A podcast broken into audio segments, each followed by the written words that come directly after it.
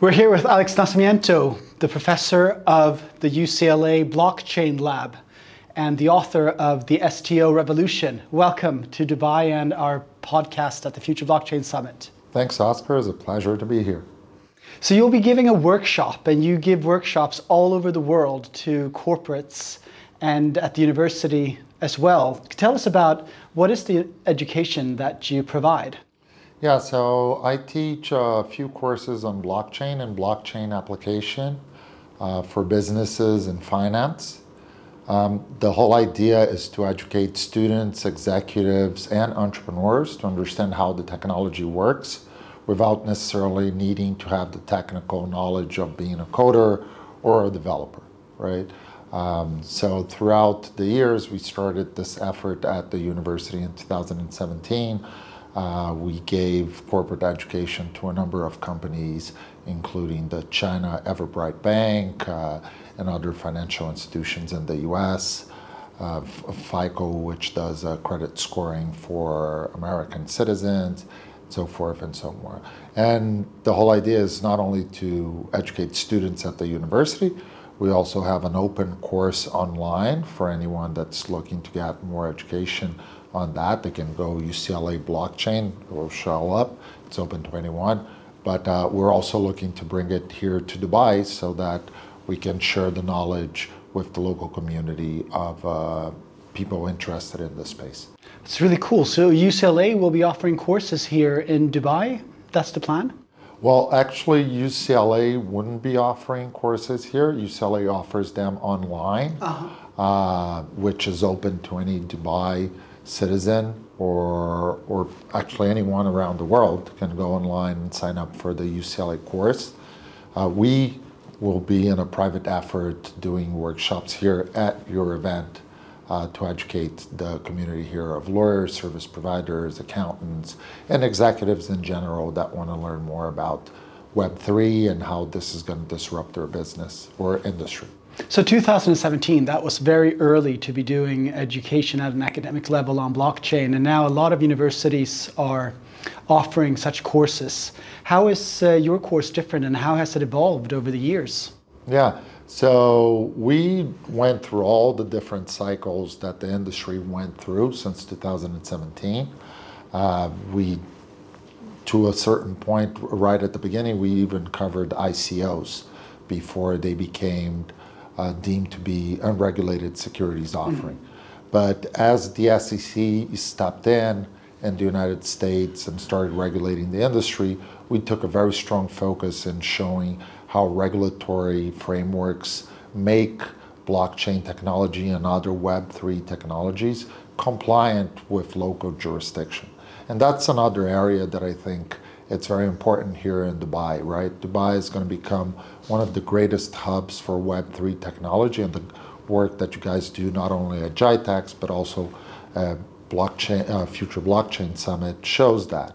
You're seeing a lot of inbound of foreigners, startups, investors, funds uh, looking to to have their headquarters here in Dubai because here you have the regulatory framework, you have the economic stability and the rule of law that allows that to happen. So you have a very interesting role in being in academia and covering so many areas around the world in so many different industries. You mentioned FICO, China. Um, what is the blockchain Web3 opportunity for corporates today? What is it that they need to know to take advantage of it? Yeah, that's a very good question. I think that over the years, we're going to we have been seeing this, but we'll see it more. Less and less we'll, we'll hear the word blockchain, and more and more we're going to hear the, the blanket word uh, Web3, right? Which is the integration of all these frontier technologies. Now, the closest thing you have to your daily routine is your phone, which operates on a 5G, depending on the uh, region you are, maybe on a 6G, right? And if you think about that, uh, blockchain itself or a decentralized ledger technology is going to be the core foundation that glues all these technologies. But Web3 essentially is bolted by a couple of things uh, cryptocurrencies, um, NFTs, metaverses or online environments, AR, VR, machine learning and AI, as well as other decentralized applications. So you're going to see these technologies converging and affecting mainly every single industry in the planet. So if you're an, if you're an executive in logistics, I would certainly uh, recommend that you take a course on blockchain and how blockchain can improve your logistics. If you are a lawyer, you should certainly know a lot about these topics and the taxonomy behind this so that you can apply the laws in your jurisdiction to the technology that's going to be implemented. So, your book, The STO Revolution, I understand you will be doing a fourth edition coming out early next year. How is it going to be updated from the first release? Yeah, the first, uh, we did two, three releases already, right? And it has been evolving because the industry evolves so fast. So we try to cover in every edition the newest things that are happening in frontier tech. Uh, in this one, we're going to cover CBDCs, which is a very hot new topic and how central bank digital currencies are going to impact different businesses and how you're going to be able to do forex exchange across different CBDCs. Uh, we're also going to be covering NFTs and metaverse among other new technologies. The idea of the book, like I mentioned, similarly to the course, is to help people that are not developers or don't have the technical expertise of software development to understand the technology. So the big thing in the last couple of weeks has been WorldCoin. How do you see that and uh, the blockchain element in and the connection to digital assets and uh, biometrics? Yeah, certainly today we have a pending issue in the industry, right? Which is cybersecurity. If, if your if your crypto wallet is compromised, then it's you, just your crypto wallet. Right, yeah. Then, then you lose your funds. You potentially could lose your funds, right? Uh, the other side of, of your wallet uh, being not attached to your ID, which happens in your bank account, right? If I want to, if there is a, a suspicious transaction in your bank account, your bank account has all your documentations attached to it. Today, we don't have this in crypto, right? you do have some form of KYC and AML attached to a wallet, but that, that isn't necessarily uh, bulletproof. And I'll give you an example. Uh, you could buy KYC and AML information online fraudulently, right? Pass uh, KS, KYC and AML tests in any centralized exchange and attach a different wallet to that uh, user profile. But now, if you have biometrics attached to your wallet, then that becomes significantly a much more bulletproof uh, system of not only maintaining your assets, your digital assets secure, but understanding that you're the person responsible for the transactions in that wallet. But if you take it one step further, great that you've got biometrics securing your wallet. But if your biometrics get hacked, then everything tied to that biometric ID is jeopardized. And compare that to when you have a bank account, the bank account is responsible for your funds and they're insured by the mm-hmm. government typically. Isn't it opening up uh, quite a risk for individuals to at all be placing their biometrics on the blockchain? Um, yes, there is a strong argument to what you're saying, right? But then it's kind of like this. Uh, it's kind of saying that all the biometrics that you're sharing all over the world uh, are in danger of being hacked, right? Today you go to like any airport anywhere around the world and you're sharing your biometrics. You're putting your hand there. Yeah. Uh, you're putting your your face. It, it, was actually interesting because I came to Dubai this time to visit you guys. Thanks for welcoming me. Thank Um, and I was surprised because uh, at the gate there they said, "Have you been to Dubai in the past 10 years?" And I said, "Yes, I've been here like maybe 18 months ago." And then I showed my passport, and I didn't even show my passport. It recognized my face, had my full name, my U.S. citizenship, and it allowed me to enter. Yeah, it's amazing. It's astonishing that what how advanced it is. Right? I didn't even need to pick my passport from my pocket.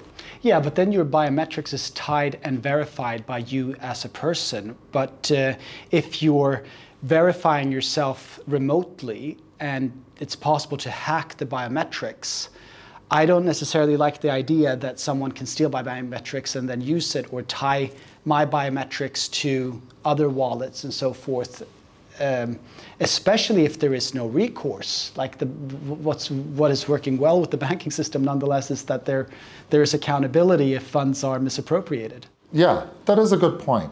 Uh, there are projects that are working on that. Jumio is one that it's working on that. Uh, J O J U M I O. Uh-huh. Um, they. I was just talking to a exchange this morning and they were telling me that they're using Jumio, which does the verification that you are alive, that that biometric isn't like a steady biometric that was bought off, o- over the internet, right? Mm-hmm. So when you take your picture with your ID next to you, uh, Jumio does the recognition if you're alive. Interesting. Interesting, right? Yeah. so you can't kill someone and just yeah, and just put someone standing there, or take a picture of that person and yeah, I, that that is so, so, fascinating that we're moving towards that. That um, we're not going to need any. Um, uh, we're just going to have. We're going to be chipped, and uh, you, you you you are your assets essentially. Yeah, and uh, we wrote an interesting thesis about it, and happy to share. It's like you are already semi-chipped, right? Which is your phone. Mm. How long can you be away from your phone? Yeah. And as, I can't get access to any bank accounts without my phone. Yeah. I'm very curious to hear about your work with the Brazilian Central Bank and their work on a new CBDC. Uh, tell us, they are using blockchain in that solution? Yeah, so the Brazilian Central Bank is uh, launching its uh, CBDC. It's called the Real Digital. Uh, different than what you're seeing in China, it's not a, a retail CBDC, it's a wholesale CBDC. What does that mean? It means that, uh, so let's, let's go two steps behind, right? You, if you issue a CBDC, what you're doing is that you're issuing a stable coin that's pegged to your country's fiat, mm-hmm. right, which is issued by the central bank. Uh, in most jurisdictions of most advanced countries around the world, the central bank will issue money and then um, banks and other financial institutions like payment institutions will receive those deposits, right? So a financial institution will receive deposits from me and you, but it will also have the backing of the deposits that come from the central bank. Uh, so in that distinction, you have in China, what they're doing is uh, retail CBDCs. The CBDC is issued by the Chinese central bank, and it ends up directly in the wallets of the average uh, citizen. Mm-hmm.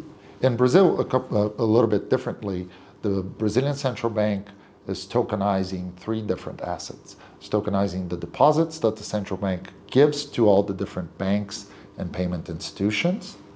It's tokenizing the deposits that me and you deposit in our own banks. And it's tokenizing the, um, uh, the Brazilian debt or the Brazilian bond, similarly to the US bond, right? Uh, so, so now you have three types of assets that are being tokenized. What that allows, it will allow that most financial institutions will issue their own stablecoin. So, what is the function of the central bank tokenizing deposits and their debt? It's already tokenized in the sense that you trade on it. Yeah, so you, you have a couple of different uh, benefits. The three key benefits that it's now in discussion and mainly in the agenda is a uh, decentralization and scalability of the of the of the platform, right? Uh, together with a few other central banks around the world, Brazil it's utilizing Hyperledger Besu as its uh, decentralized ledger technology platform. Uh-huh. So Scalability is one, which is how can I connect my uh, blockchain or my central bank CBDC to other decentralized ledger technologies such as Ethereum, such as potentially in the future Bitcoin. Hyperledger Besu is EVM compatible or Ethereum compatible. So how you can plug in those other decentralized ledger technologies, which starts to become the real um, use case for a Web3 economy, where you have these multitudes of economies all interacting together. So, in a global world economy trading on debt and the deposits, is it going to be more efficient? Mar- is it going to be a more efficient market as a result of this? It's going to be traded more broadly. Is there going to be better transparency, or how does it impact the actual valuation of these assets? Yeah, so you you have a series of benefits, right, which we can spend here a long time covering them. But mainly what you see is transparency, mm-hmm. right? You you have a very clear view of the asset that you're buying. You can implement, which is the second main piece of the agenda of the Brazilian Central Bank, which is programmability. So you can program payments and you can create things that are delivery versus payment or payment versus payment. I'll give you an example. Um, in Latin America, people are generally skeptic, and you go buy a car, right? So you're, you're, you have the, the question should I pay the person and then go transfer the title to my name, or do I transfer the title to my name and then pay the person? Yeah. right? And you're kind of always in that like you have to be in the same room and do it at the same time. yeah, right. So how do you do that in a Web3 environment where you make the payment and the smart contract acknowledges that the the owner of the car received that payment and immediately transfers the title of the car or the house or the asset Yeah. right? And then by creating the framework to tokenize the Brazilian bond, you're allowing that framework to be utilized for all these other different assets and really implement delivery versus payment. And then the third point is, uh, is um, uh, data protection, right? How to, how to, as a central bank, uh, they make sure that your, your data is secure, that you're not being exposed. Because as you, as you know, in blockchain generally, uh, if you send me a Bitcoin from your wallet, I can track your wallet and see, at least for that wallet that you used, your Yeah. entire history.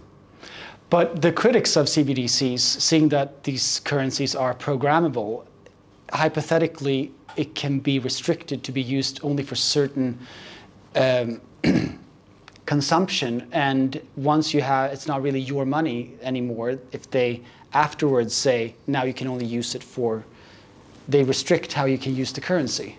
Yeah, it is. It is a two-side coin, right?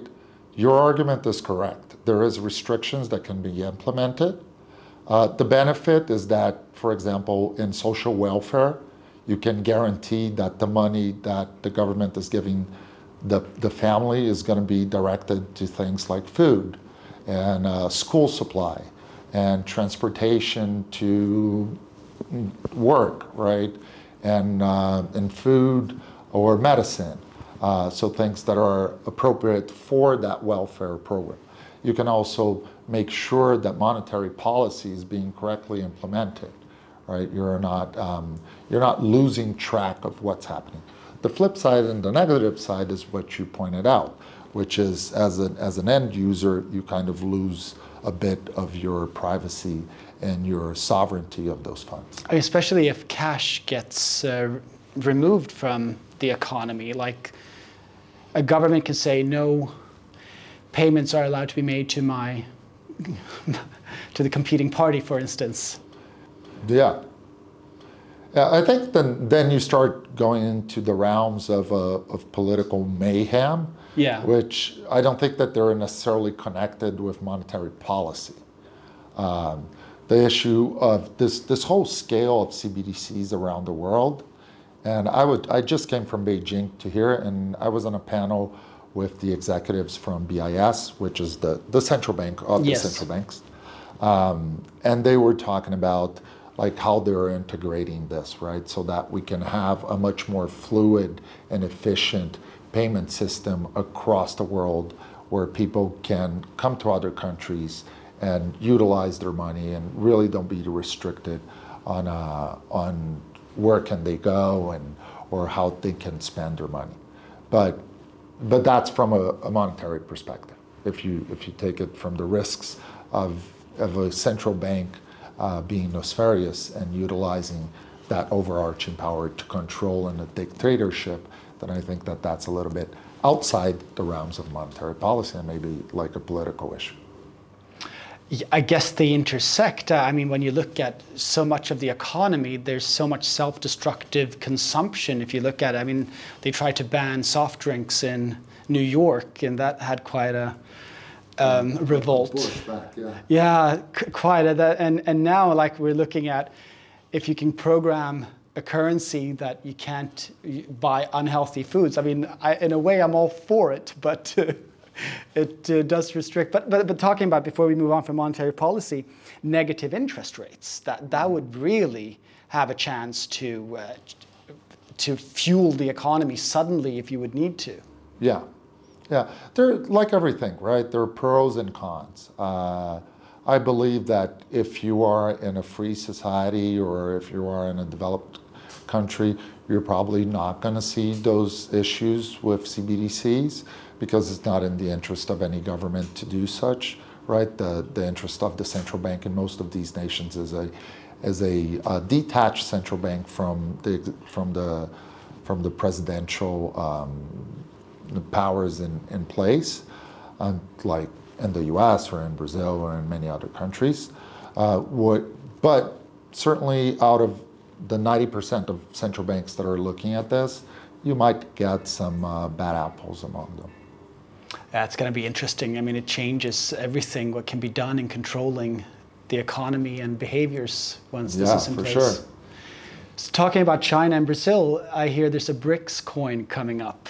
That's going to also change the world economy, I can imagine.